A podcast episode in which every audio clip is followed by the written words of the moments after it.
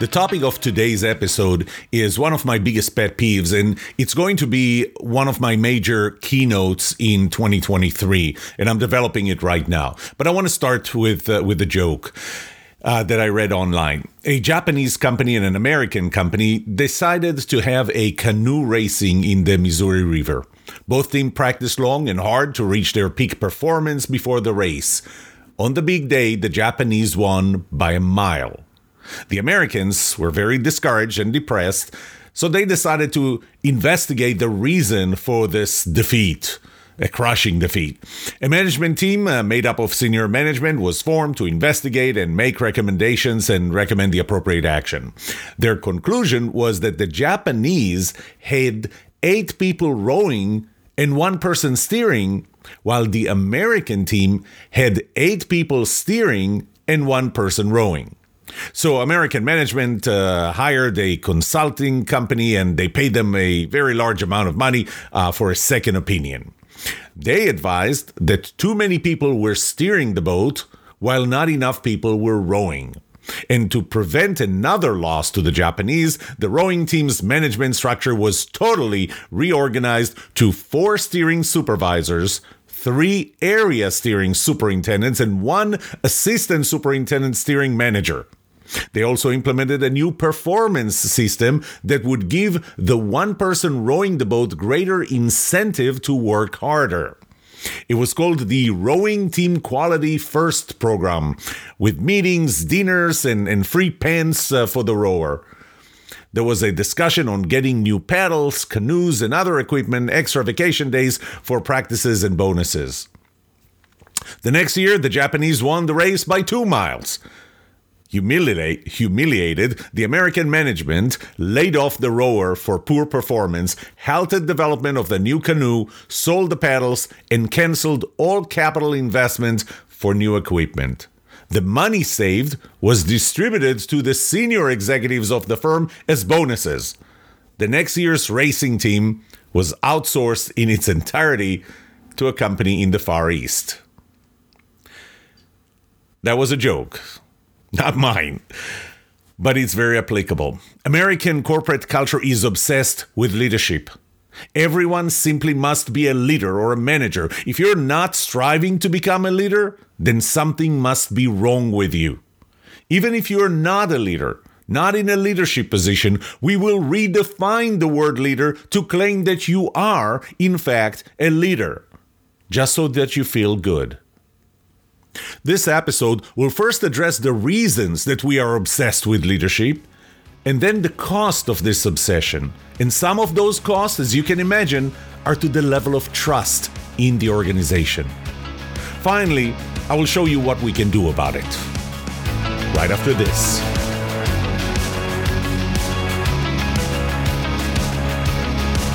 Welcome to the Trust Show. I'm Yoram Solomon, your host, the author of the Book of Trust, and facilitator of the Trust Habits Workshop.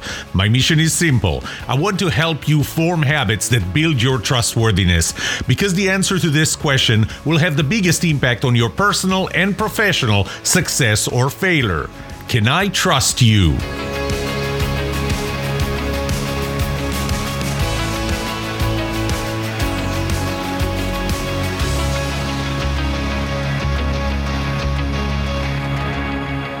First, why do we want to be leaders? And I'm going to give you four reasons why we want to be leaders, why people in, in corporate culture in America want to be leaders. One of them is money. A, a survey by Paywatch, it's, it's really a long um, longitudinal uh, research, showed that in 1980, 1980, the average CEO salary was about 40 times, 42 times higher than the average employee, than, than a normal employee, than a line employee. 40 time, 42 times higher. Now, if you think that that's high, by 2010, it was 343 times higher than the average employee.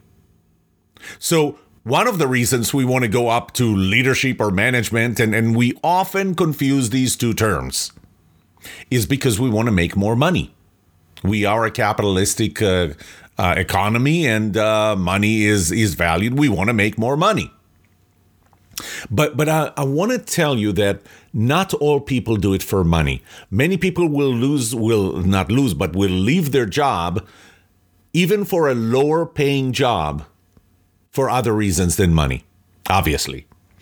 Uh, I actually, on a flight uh, just this uh, Thursday, uh, I sat next to uh, a person on the plane who was promoted to leadership. She wanted to be in leadership, and she told me that she knew up front that she's going to be taking a pay cut because as a salesperson, she was making more probably through commissions, and she was willing to take a pay cut. So, money is not everything. That's one reason. And, and I'm not listing those reasons in, in any order of priority. The second reason is power and control. You are, when you're in leadership position, you are in a position to control information.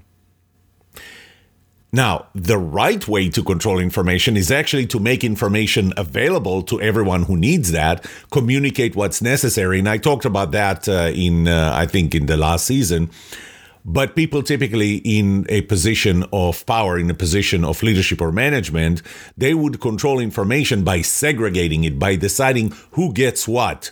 And there's a saying which until now I couldn't find who actually ever said it the first time, the, this quote He who controls information controls the world. You're in a position to tell people what to do. And to some people, that's a power trip. People have to suck up to you so that they can get promoted, so that they can get bonuses or, or whatever, so that they're going to be on your good side. And for some people, for many people, that's a bonus. That's something that they like. They feel good when people have to suck up to them. And, there are articles uh, from uh, Emerson in 1962 and 1964 who actually analyzed power in organization, even in a mathematical way. But we strive for power and the higher up you are in the organization the more power the more control you get. And for many people that's something that they strive to. A third reason is people want to be in a leadership position or in a management position because they don't want to be managed or really micromanaged. Because if you have a good leader if you have a good manager it doesn't feel bad it feels good. You would follow that person through thick and thin through fire to and, and I remember in the military, in, in my military service, they, there were leaders that I would follow through fire, and there are leaders that I was very, very careful uh, in following. So it's really it's not that you you like you don't like to be managed, you don't like to be micromanaged. You don't want to be managed by a bad manager. But for some people, the fact that they don't want to be managed is, uh, is a reason why they want to go higher up in the organization. One thing I can tell you is you will always be managed by someone. Uh, unless you're really an individual contributor and and the question is how do you look at your customers do you look at your customers as people who manage you and and i don't i, I look at my customers as people that i help uh, and uh, and I don't believe that the customer is always right. But you know that's that's a side topic. So some people want to be leaders, want to be managers because they don't want to be managed themselves. And, finally, and that that's going to be the main topic of of this episode today. People want to be managed because or leaders because our culture is obsessed with leadership. Uh, you know, I went through a program called Leadership Plano. It had nothing to do with leadership, really. Uh, it, it was all to do with the city that we live in and, and all the different facilities and, and organizations uh, and how the city is managed. It wasn't about leadership, but it was called Leadership Plano. I was on a board of an organization called Plano Youth Leadership. Had nothing to do with leadership. Again, it was same program just for younger people, but we have to put the word leadership there. And and you know our culture. When I say our culture is obsessed with with the term leadership, it, it's to the point of if you don't want to be a leader, maybe something is wrong with you. Uh, EFMD did a study in 2010, and what they found was that uh, EFMD is, is an accreditation body of management education. Uh, there are different accreditation bodies for universities and, and other um, other institutes, education institutes. Uh, and what they found was that leadership was the number one topic pursued by corporate buyers of education. More than 90%, 90, 90% of the respondents to their survey said that the number one topic that was pursued, and, and those were corporate buyers of education, so training managers, human resource managers. Number one topic, more than 90% of them said it was um, leadership. And, and the second one, by the way, was general management development. That was the second most popular one. 68% of the respondents said that this was an area of focus. So, you want to tell me that we're not obsessed with that? Now, yeah, I know we made the definition, the distinction between a leader and a manager by whether you have authority, that makes you a manager, or you don't have authority, uh, and therefore you're a leader. So you lead people. Leaders must have followers, otherwise, they're not a leader. But you know, our obsession goes to the point where I can't tell you how many times I hear this statement everyone's a leader. I keep telling people, I'm not a leader. I'm not a leader of people. Oh, but but you tell your customers how to do things. You, you train them and so on. So you are a leader. No, I'm not. I'm not a leader. And and we need to stop saying everybody's a leader because not everybody's a leader. And the thing is, we say this because we feel that if you don't, you're not a leader or you don't want to be a leader, then something's wrong with you. Nothing is wrong with you by not wanting to be a leader. And by the way, when we say everyone's a leader, that's that's total BS. You know, that that's political correctness. I'll tell you something. When somebody uses that with me and says everyone's a leader, you are a leader, I feel so much BS coming from that that I will not trust them. Now, you may be setting an example for people by what you do as an individual contributor. You may be mentoring others, you may be coaching others, you may be training others, you may want to make sure that what you know and how well you know it and how good you are in your job goes to other people. Other people gets that. That's okay, but but it's it's not called leadership. And, and it's okay that we don't call it leadership. You, you know, to be a leader, you, you must have followers, right? Or people that you lead. So let, let me ask you a question. If you're a software programmer, are you a leader? Now, I know you're, you're going to say, well, if you're the team lead of the, I'm not talking about being the team lead of the software team. You're a software programmer that develops amazing, ungodly amount of software that's really great. Does that make you a leader? No. Is it bad that you're not a leader? No. People rely, lives rely on the quality of your software. If you're a surgeon, does that make you a leader?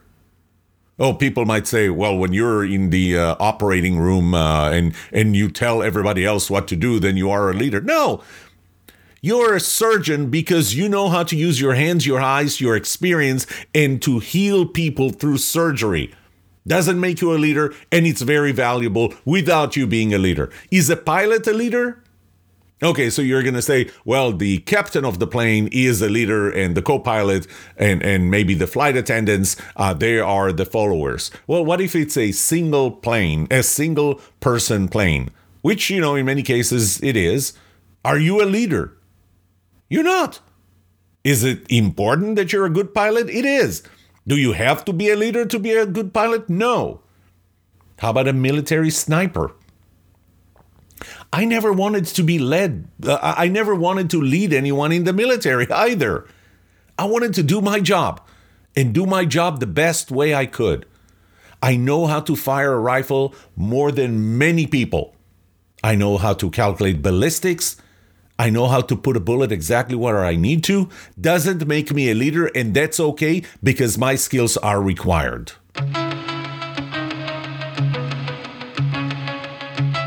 By the way, could you tell up until now that that is a pet peeve of mine? It is, drives me crazy that this obsession with leadership. But you know, you can't have everybody being leaders. Think about, you know, my last example, military. Think about everybody in a small team becomes a leader. We're all trying to pull in different directions. You know, we're we're going to have democracy in the battlefield. Everybody thinks that we should do something else. No, you don't have room for that. One of the components of my relative trustworthiness model is personality compatibility. And you know, I used to to think of this more of as as being the same with other people. Shared value was a very powerful value uh, was a very powerful component of trustworthiness. Eighty six percent correlation with trust. Shared values, but you know what? Personality compatibility goes beyond being the same it goes into being complementary sometimes. Imagine that you have a type a, a team of that where everybody is a type A personality. Things have to be my way. Everybody's an inventor. Nobody knows how to execute. Everybody knows how to execute. Nobody knows how to invent and come up with ideas. Would that work? Would that be productive or, or innovative? No. You have to have different people. You have to have a leader that that and, and there are roles that come with leadership but not everybody has to be leader. In fact, it would hurt if every, everybody was leaders. Oh, but, but we're telling everybody that you are a leader. Let's talk about the costs.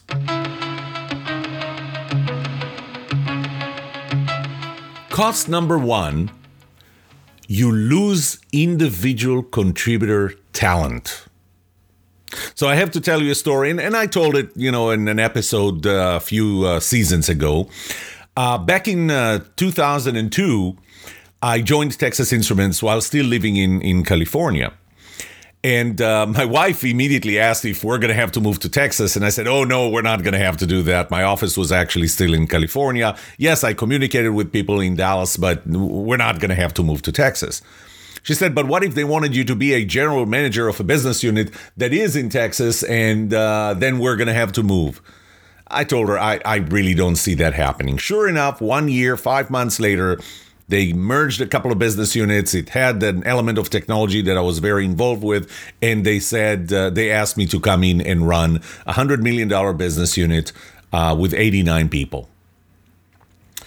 Um, which which since then whenever my wife says something like this I, I, take it a lot more seriously than than i did before. You know one thing that i noticed when when i took my four direct reports I, we, we, did like a, a strategic thinking um, and uh, offsite and and just to kind of kick it off I, I, had everyone all four of them and myself take myers-briggs uh, mbti and uh, I, this was, I think, the third time I already took that, and so I, I had a sense of what I'm going to see.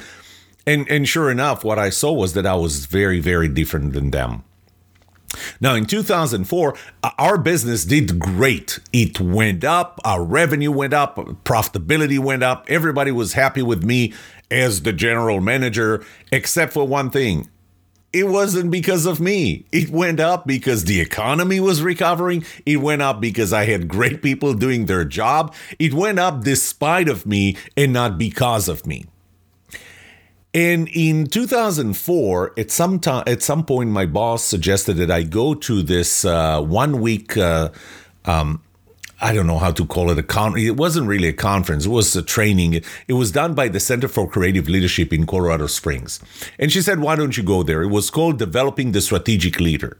So obviously, I, I had some leadership skill issues, which I do, I, and I know that, and I admit to that. I don't care what you're going to say that that I am a leader after all. I'm not, and and I'm and if I am, I'm not a good one. And um, so I went through this week. Uh, you know, there are a lot of uh, 360s coming in, and uh, from from people I worked with, uh, my boss, my my direct employees, uh, people around me, and um, after after that week, which which was an amazing week. At the end, I sat down with a psychologist, and the psychologist said, uh, "Let's frame our conversation around a question. And her question, the question she wanted to use was uh, Are you a startup person? Or a large company person because I, I, I served in, in startups. I started startups. I worked in startups. Uh, but at that time, you know, Texas Instruments is uh, with 35,000 employees is anything but a startup. And uh, I said, you know what? It's a great question, but I have a better question. Or I, I won't call it a better question. It was a question that bothered me much more. And that is Am I a leader or an individual contributor? And she said, That's great. Uh, and um, let, let's have the conversation around that one, which we did for two hours. After the two hours, it was kind of the end of that week. Uh, we had our graduation, and I flew back to Dallas, and I knew what I had to do Monday morning. And Monday morning, walked into my uh, boss's office and said, I don't want to run the business anymore. And, and like any good boss, the first rea- her first reaction was no and, and, you know we had that conversation for about a week and and after a week she finally agreed with me and I told her I'm an individual contributor. And you know, I'm not going to go too deep into the story of USB 3, but if I had stayed as the general manager of that business unit, we would not have USB 3.0 today. Period. There's no, I mean, there's no ifs and buts here because USB 3.0 started with a push, a really hard push that I had when I went up to Intel at Hillsboro three times until I managed to convince them, and then come back to find that my own company doesn't want to do it. And I pushed hard and hard and hard, and eventually we have had and have USB 3.0. Today, with all the content that I develop, I'm I'm contributing, I believe, a lot more than if I would have been a leader, than if I would be the CEO for Texas Instruments today. And that's okay. So cost number one of, of our obsession with leadership is that we lose individual contributors by promoting them to become leaders.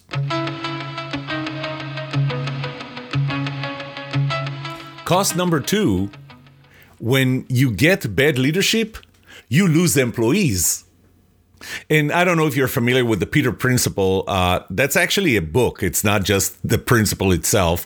Uh, and the Peter, Peter Principle uh, essentially boils down to people will always get promoted to their level of incompetence. I'll, I'll say this again people will always get promoted to their level of incompetence. So, why are some people bad leaders? And and I'm going to give you let's see 3. I'm going to give you 3 reasons. One is because they don't know how to be good leaders. And and the area that they're lacking is competence. They lack the capacity. And, and this always reminds me uh, from a scene in, um, I don't remember if it was the first or second Shrek movie when Shrek and Donkey are held upside down in this dungeon and Shrek, and the donkey keeps yelling, um, they didn't call they didn't tell me uh, read me the miranda rights my miranda rights. They didn't say that i have uh, the the right to remain silent. And shrek tells donkey but you do donkey you do have the right to remain silent what you lack is the capacity. You know, I'll, I'll take you back to my time at Texas Instruments when one time I, I had to do uh, fill my own personal self assessment for the year, which is something that uh, human resources uh, have you go through. And uh, as I do that, they uh, ask for um, my strengths. There was a field where I can list my strengths. So I wrote uh, strategy, industry relations, innovation and then the second question was if the first one was, What are your strengths? What do you think the next one was? What were my weaknesses? No, areas for improvement. We're so politically correct today that we're not going to call it my weaknesses, areas for improvement. And so I wrote innovation, strategy, industry relations, same three. So I get called to the human resources office and they said, Well, you filled your self assessment form incorrectly. I'm like, How do you fill your self assessment form incorrectly? I mean, this is your self assessment form. How can you do that incorrectly? They said, You wrote the same things for strengths and areas for improvement. I said, Well, uh, what's wrong with that? They said, Well, in areas for improvement, you need to write the areas where you're, well, not strong at. And I said, you know, if that's what you wanted, you should have called it weaknesses. I have no problem admitting to my weaknesses. I have weaknesses. I have plenty of weaknesses. But you didn't ask about weaknesses, you asked for areas for improvement. So let me tell you something. I'm going to work. I care more about working on my strengths and turning them into greatness than working on my weaknesses and turning them into mediocrity because I will never turn a weakness into anything beyond mediocrity. I don't care about it that much. I- I'm not willing to spend the time, the effort, the energy. What if leadership is not one of your strengths as, as a natural strength? So for some people, it is. You know, they're bad leaders because they don't know how to be good leaders, but they do have the natural tendency to be a good leader. So it's really just a matter of training and knowledge and, and, and experience. But for other people, it's just it's not a strength. And that's why they're bad leaders. The second reason why some people are bad leaders is because they can't. They can't be good leaders. And, and I'll, I'll explain that. So, you know, my eighth law of trust says that trust is the product of my trustability, my willingness to trust other people, and your trustworthiness. And there's almost nothing you can do about the former, my trustability, my willingness to trust people, and everything you can do about your own trustworthiness, which is why I always tell people work on your trustworthiness. That should be your focus in building trust. Well, some people have low trustability. I'm one of them. I, I, I don't trust people much. And we are the sum of our experiences. You know, it's it's not that I'm trying to deflect uh, my my part in it, but but there are certain things that I went through, and I'm not going to go through the stories here because I don't want to talk. This this is not going to be a full day episode. Um, but there are reasons why I don't trust people very much. But here's the thing I'm not the only one. You know, when I did my survey, uh, uh, and before before I go there, so the fact that I have low trustability, you know what? I'll, I'll get there. I'll, I'll tell you why why it, it has this impact. But I'm not the only one. When when I asked this question in my 2018 survey, uh, what is the most important quality for you in other people? 61.2% said it was trustworthiness. But out of the six types of relationships, only five had trustworthiness in number one. One of them, when I asked leaders about their followers, number one quality with 47.5%, almost half, was the willingness to work hard. And you know what Henry Ford once said? Uh, why is it that every time I ask for a pair of hands, they come with a, with a brain attached? Elon Musk just uh, after firing a lot of people at, at Twitter after taking over Twitter just said, "I expect you to work harder." Not I expect you to be more trustworthy. Leaders said that 47.5% uh, or 47.5% of leaders said that the number one quality for them in their employees is the willingness to work hard. Only 39%, number two, was trustworthiness. So if I don't care as a leader, if I don't care about your trustworthiness as the top one, doesn't it mean that I don't care about trusting you? And if I don't care about trusting you, I don't even intend to give you autonomy? So I have low trustability. And because I have low trustability, I don't trust people, I don't give them the autonomy. There's a 67% correlation between how much I trust you and uh, and, and how much autonomy I'm going to give you. And if I have low trustability, I have low trust. If I have low trust, it correlates 67% with being micromanager. Autonomy, and, and this goes back to my doctoral research, autonomy had has a 47% correlation with creativity and productivity. So we're going to get less productivity, less creativity because I don't trust you and I'm not giving you the autonomy that, that you need. So it's not that I don't want to, I can't. And I can't because of, you know, my history. Then you lose employees. You lose employees because when you don't trust them, you know, I, I use um, I use a lot of research so- resources uh, for uh, research that was done before me and some research that was actually done by me on the impact of high level of trust on different aspects of the business and, and the employees. But but typically it's if uh, people are uh, more trust, uh, if there's a higher level of trust, then uh, you would experience 74% less stress. How about I'm going to turn that around? What how do we compare low trust versus high trust? So I'm turning those numbers around. When you don't trust your employees or when your employees don't feel that their leader trusts them, they will feel 317% more stress, 37.5% less joy, 36% lower job satisfaction, 33% less likely to stay another year. You want to talk about the great resignation? Low trust, 33% less likely to stay another year. And, and, by the way, the the best way to recruit new employees is by your current employees uh, telling future employees you should come and work for this company.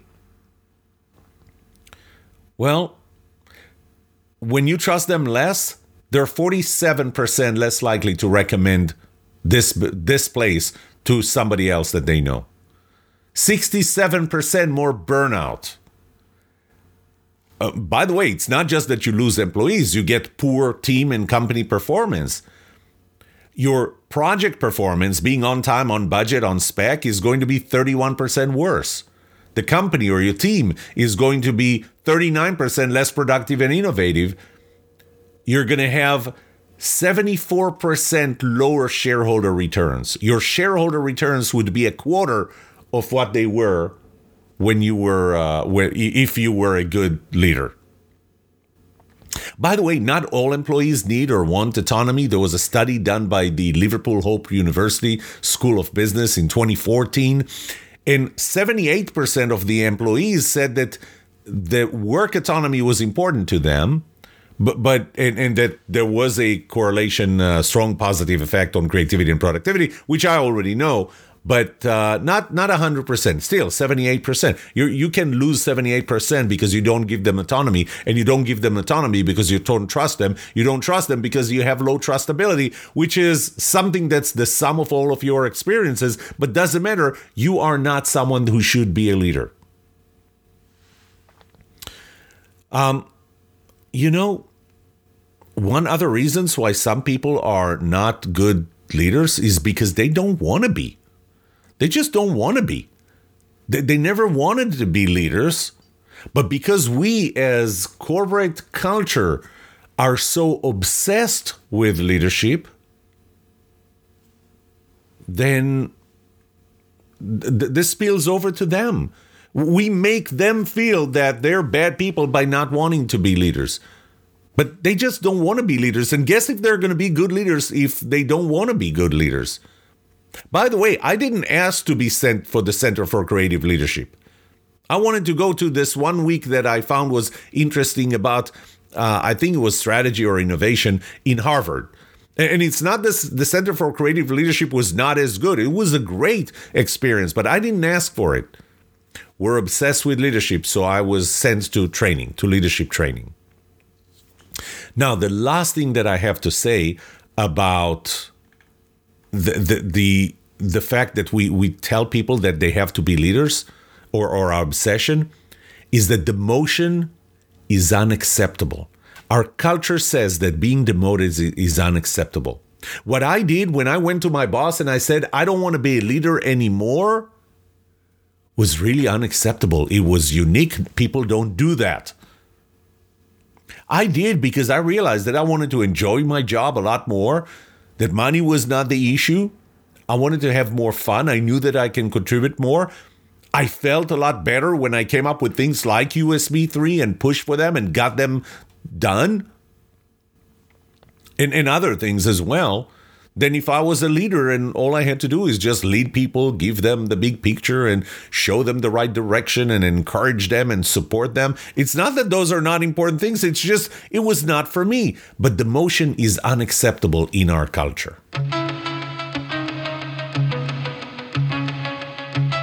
The third cost is a reduced leader job satisfaction. The leader herself or himself they're going to have less job satisfaction if this is not something that they enjoy. You know, if if you got a job, uh, whatever job it is, if if you got a task and you're not good at it, would you enjoy it? No.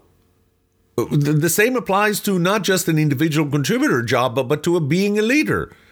If you're not a good leader, if your people don't don't like following you, and I can tell you that the people that followed me in Texas Instruments, they didn't enjoy it. I have to admire them for sticking with me. And I really truly believe that none of them went to my boss and said, Why did you have him as our boss? They were loyal to someone they didn't know. And you know, the more I think about that, the more the more I appreciate them. But but I didn't enjoy it. And they didn't enjoy having me, but I already talked about that. So cost number three is you take someone who loves what they do and you put them in a position where they don't. So their own job satisfaction goes down. And because we made the motion unacceptable, culturally unacceptable, they're not going to ask to come back to, to an individual contributor role like I did. That, that's the, the exception, not the rule. And they're going to be stuck there until they, they leave the company. So you had you put somebody in a bad position you they're not happy, their followers are not happy, the results are bad, and they're leaving because they're not happy. What was the value in that? So that's cost number 3, the reduced job satisfaction of the leader themselves.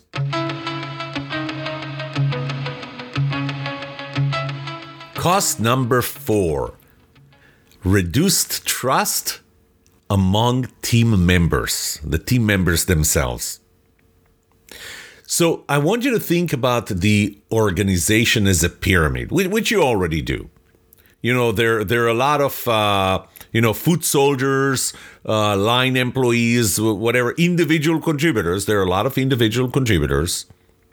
Unfortunately, we look at them as being at the lower level. And I have to admit, by the way, that there are companies, and Texas Instruments is one of them, that has kind of something that's parallel to uh, leadership, uh, the leadership ladder, and they call it the technical ladder. So you can be an individual contributor and highly appreciated and regarded within the company without being a leader. But I want you to think about this as a pyramid, and I'm talking about leadership levels or management levels as a pyramid and obviously, the higher you go, the fewer people you have. And assuming that you're not bringing those people from the outside, then those people are going to be homegrown from within the team. One of the six components of my relative trustworthiness model is symmetry. And symmetry to me is imagine this wall outside of the team or outside of our relationship and we have to be on the same side of that wall. And what puts us on the same side of the wall could be the vision, the mission, things that pull us in. It could be things on the other side of the wall, like a common enemy. And a common enemy can be outside of the company, like, you know, a competitor, the budget, the economy, whatever it could actually be you know our boss who's not a good boss. And and because of that uh, you know the boss is on the other side of the wall and we're on this side of the wall which by the way would be one of the things that identify a good boss uh, and that's that you feel that they're on the same side of the wall as you are. And and there are other things but imagine knowing that your boss at some point is going to move on to another position in the company vertical or lateral, doesn't matter. And that there is a good probability that the next leader of this team comes from within the team. Yep, you're right. That's competition. Now we're competing for promotion. And when we compete from promotion for promotion, then we lack symmetry. And what happens is that every one of us wants to show the leaders or show the people who are going to decide who the next leader is that how much they contribute. And you know what? Maybe even how little others contribute. Can't tell you how many times I've seen that. Being in a leadership position that I never wanted. People coming to me and, uh, you know, tooting their own horn and and uh, downplaying the contribution of others. What do you think that does to uh, to trust within the team? And, and by the way, as a leader, you probably, whether you want it or not, you probably have your favorite to who's going to uh, follow you. You may be mentoring a few members. And as a result, those in the team feel that you're being unfair. Once again, you lose trust within the team. And, and eventually, once someone from within the team does get promoted, others on the team who felt that maybe they deserve the promotion, they may leave. Or, or, or just that, you know, the, the all of a sudden the instant lack of symmetry with someone that was symmetrical to them up until now and from now on becomes their boss that that lack of symmetry um, or instant lack of symmetry would cause people to leave so this obsession with leadership and knowing that people within the team, one of them is going to get promoted to, to be the next leader, causes for competition. It reduces the level of trust between team members.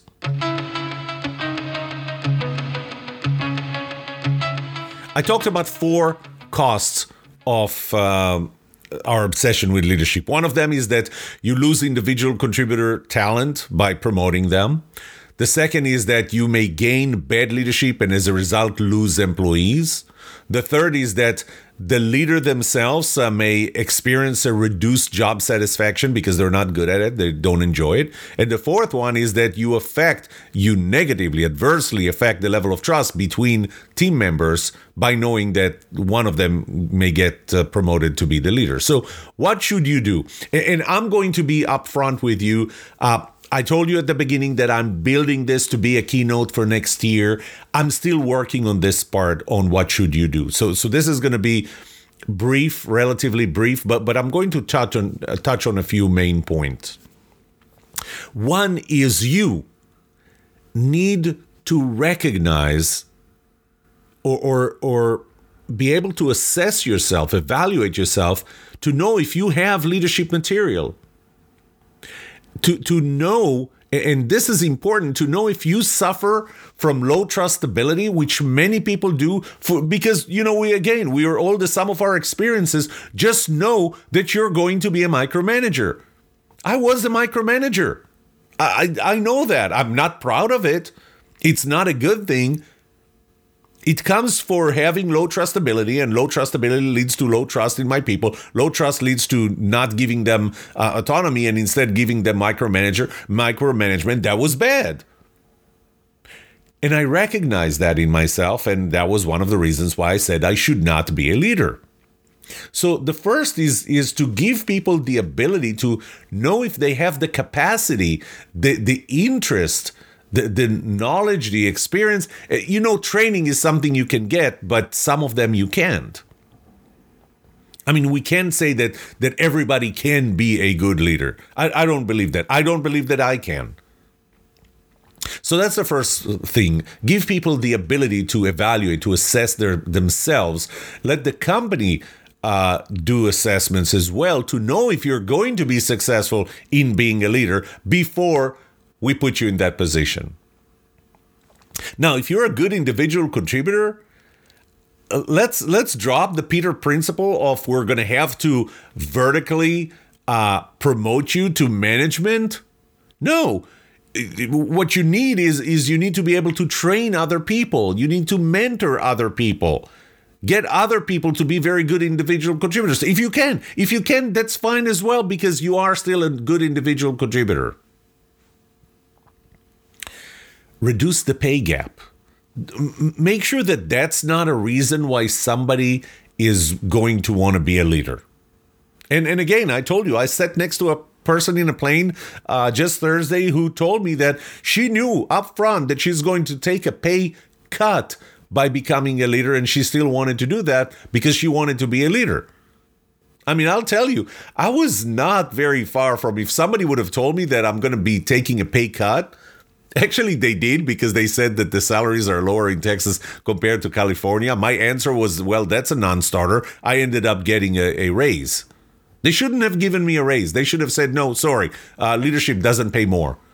When you reduce the pay gap, you're going to eliminate one of the reasons why people, one of the wrong reasons why people want to be leaders. Stop promoting leadership for everyone. That's number four. Stop promoting leadership for everyone. Not everybody has to be a leader. You know, stop making people feel that that uh, being an individual contributor is makes you a lesser person.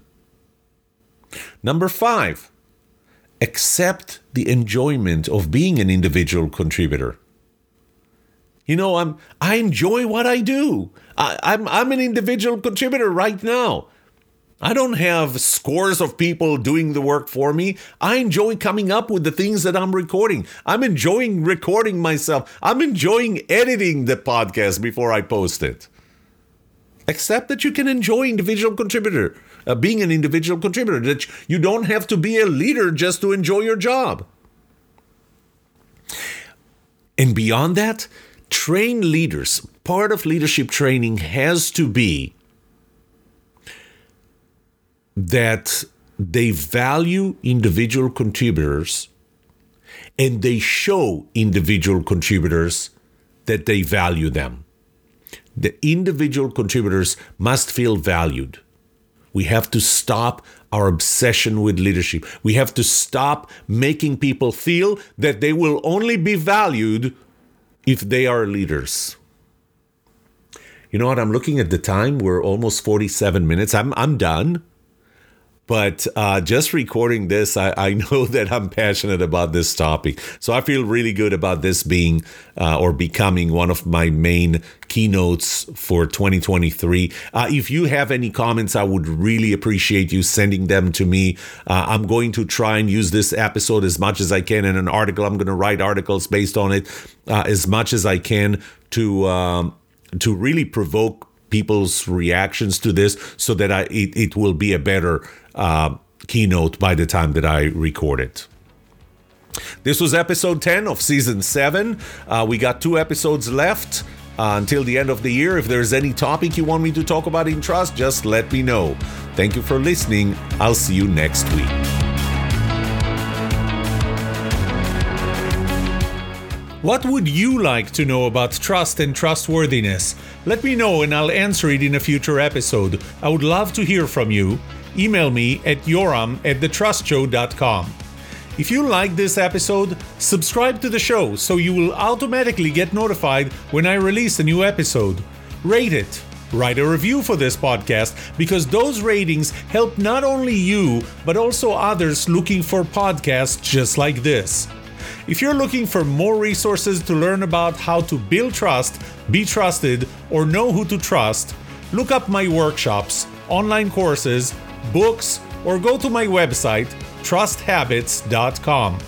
And remember that the answer to these two questions will have the biggest impact on your personal and professional success or failure. Can I trust you? And can you trust me? Thank you for listening or watching The Trust Show.